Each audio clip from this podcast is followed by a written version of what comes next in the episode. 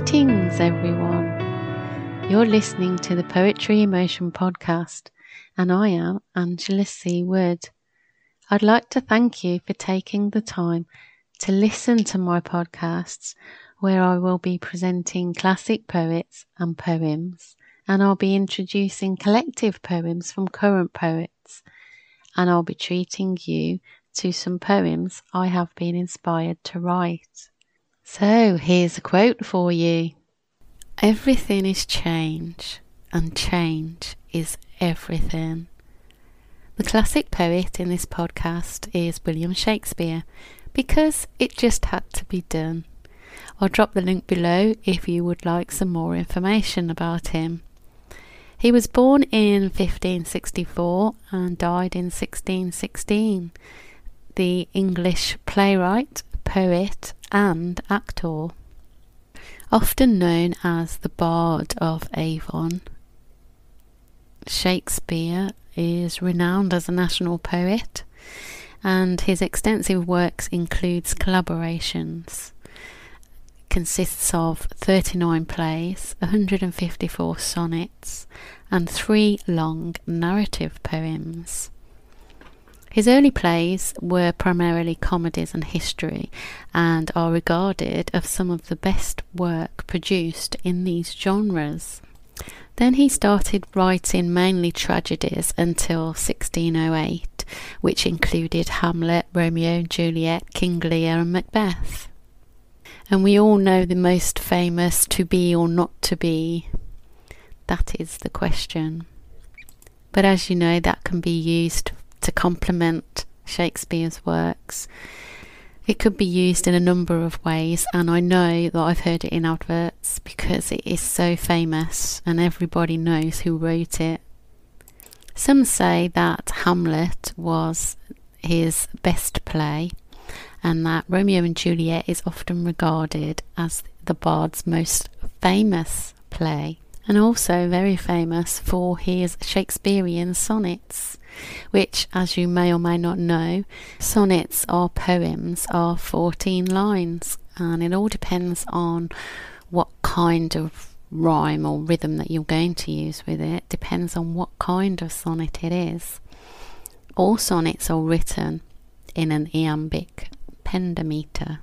To name but a few, there's the Italian sonnet, the Spenserian sonnet, the Milton sonnet, the terza rima, and the curtal, of which these will be covered in my mini pods, and hopefully explained in a way that it can be understood as to why there are different types of sonnets. So, moving swiftly on, I'd like to start with William Shakespeare's Sonnet 18. Shall I compare thee to a summer's day? Thou art more lovely and more temperate.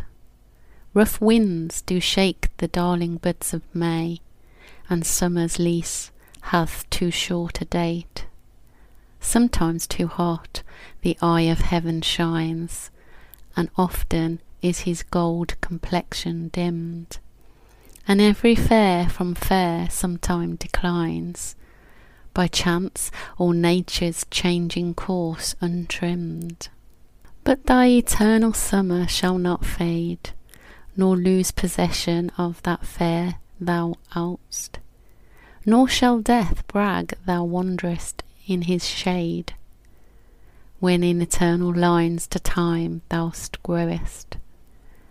So long as men can breathe or eyes can see, so long lives this, and this gives life to thee. And I'm sure there's not one that's heard, Shall I compare thee to a summer's day?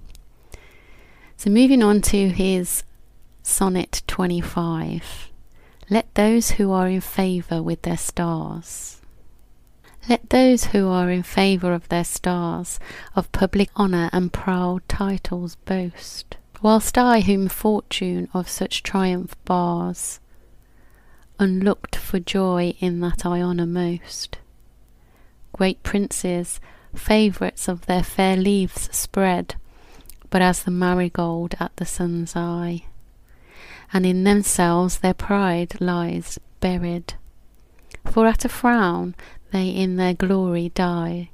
the painful warrior famous for fight, after a thousand victories once foiled, is from the book of honour raised quite, and all the rest forgot for which he toiled. Then happy I that love and am beloved, where I may not remove nor be removed. So there we have a few examples of Shakespeare's sonnets, and I'm sure that if you've tried to understand the structure of sonnets, or even written one yourself, you know how difficult it is to find the words to explain. A lot of the sonnets I understand are very difficult to make out what they're trying to say. Modern day poetry is very much the same. The the sonnets, the verse, the prose, and all the different types of poetry is still being practiced. So I'd like to introduce to you my current poet. Ian Henery. He's been writing and performing poetry and theatre for over 30 years. His day job is a solicitor at Ian Henery Solicitors Limited, but his passion is wordplay and performance. He's appeared in numerous anthologies and magazines, and he is an ambassador and contributor to the Black Country Bugle newspaper. He is also a member of the Belmont Rep Theatre and a former Walsall Poet Laureate the Sutton Coldfield Community Games Poet Laureate. And he now writes news updates and articles about the arts for the best of Birmingham, the best of Walsall, the best of Sutton Coldfield, and the best of Wolverhampton. A very busy guy. He was born in Walsall in the West Midlands Black Country and is the resident poet at Hope Radio, which broadcasts online. Ian writes in a wide range of poetry, which includes villanelles, rondeaus, but most prominently sonnets. So I thought it would be really good to have him as the current poet, considering we've been talking about Shakespeare. So I'd like to introduce a current poet sonnet on the language of social distancing, COVID 19 written by Ian Henery. Six feet apart and not six feet under, grieving families with hands on window panes, quarantined, massed grandchildren in the rain. Coronavirus has torn asunder. Waves with the rush of tsunami thunder, engulfing constellations of sorrow. The curl of surf trembling foam of woe, pandemic, the news drunk virus plundered. United, come together, but stay apart. Social distancing, wash hands and wear masks. It's the language of love, it's all we ask. As the coronavirus scales ramparts, communicate by voice, eyes, and heart. Life can't be measured by inches and feet, but love and respect, kind deeds, words so sweet. Let's begin again and our lives restart. So that was The Language of Social Distancing COVID 19, a sonnet written by Ian Henery. So, if there are any poets out there who would like to submit poems of their own and be included in an interview for my Patreon, please click my website link and there is instructions and contacts for you to submit your poems. I hope you've enjoyed the comparison to modern day poetry and the classics. As I've come to discover, there are lots of forms of poetry which will be introduced in my mini pods. These are going to be intravenously between podcasts to hopefully help you get a better understanding of the different types of poetry. and there is a lot of information out there. All the information that is on this podcast will be linked below so you can check it out at your own leisure. And now, the moment you've all been waiting for my poetry. It always makes me smile when I say that because I love reading my poetry. So the poem I'm going to recite to you today, it comes from my published works of Law et Bellatorum and it was previously published in a complete collection and I just thought I would like to republish it because I think it's an awesome poem. I wrote this poem when I was feeling a bit out of whack with the world, you know, a bit like, oh, what's going on? I haven't got a clue what I'm doing and I'm not sure what I should and shouldn't be doing. When really all I wanted to find was some peace. So I took myself off for a walk with nature. And before I knew it, I'd been out for like two, three hours, and it didn't feel like I'd been anywhere, to be honest. But it did lift my spirits, and I came up with this poem and I called it Angels. The whiteness flows from within, hidden under the flesh of skin. It guides us, helps us, and consoles, and lives within our very soul.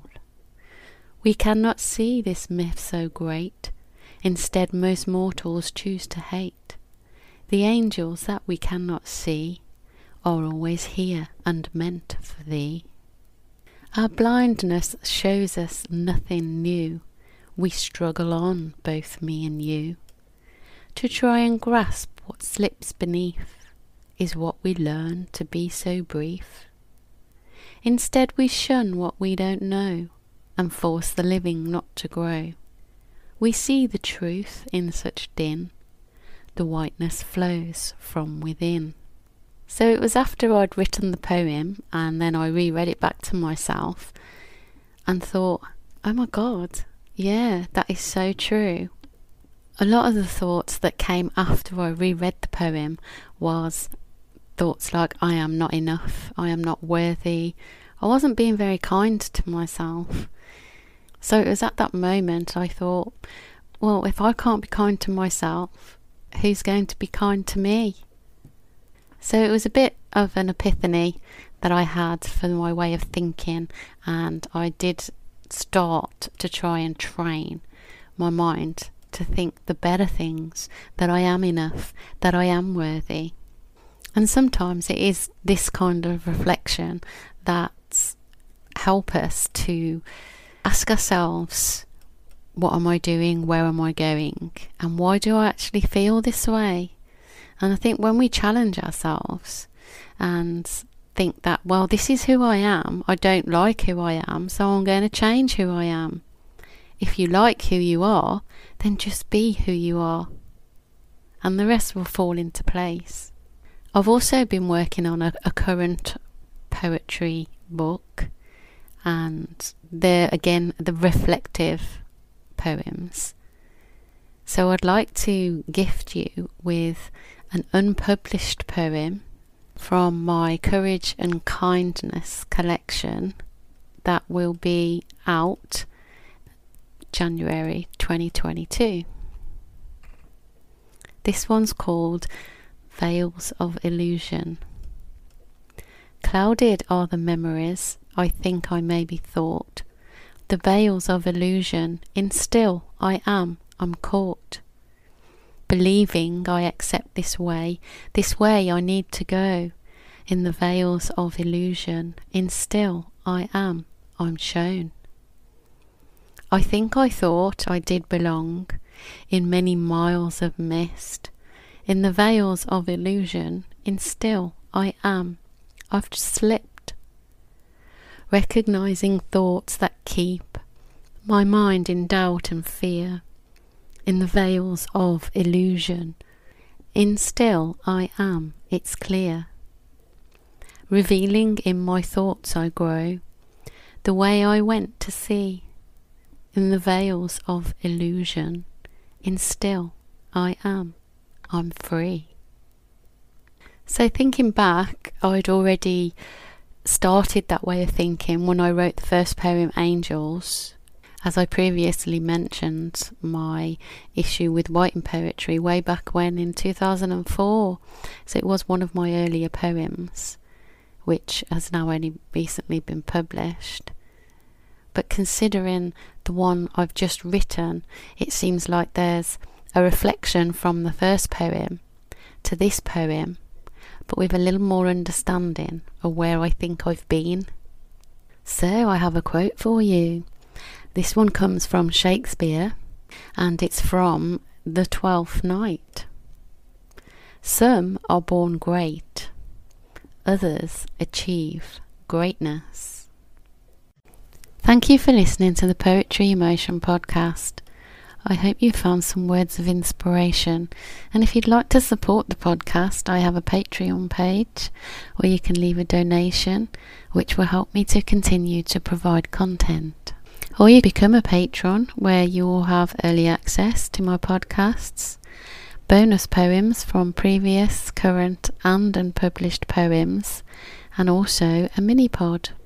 So, if you could be what you want to be, would you be yourself? If you could be who you want to be, would you share your wealth? If you could be what you want to be, would you be the one? If you could be who you want to be, who would you become? Safe journey, fellow warriors. Join me in the next one.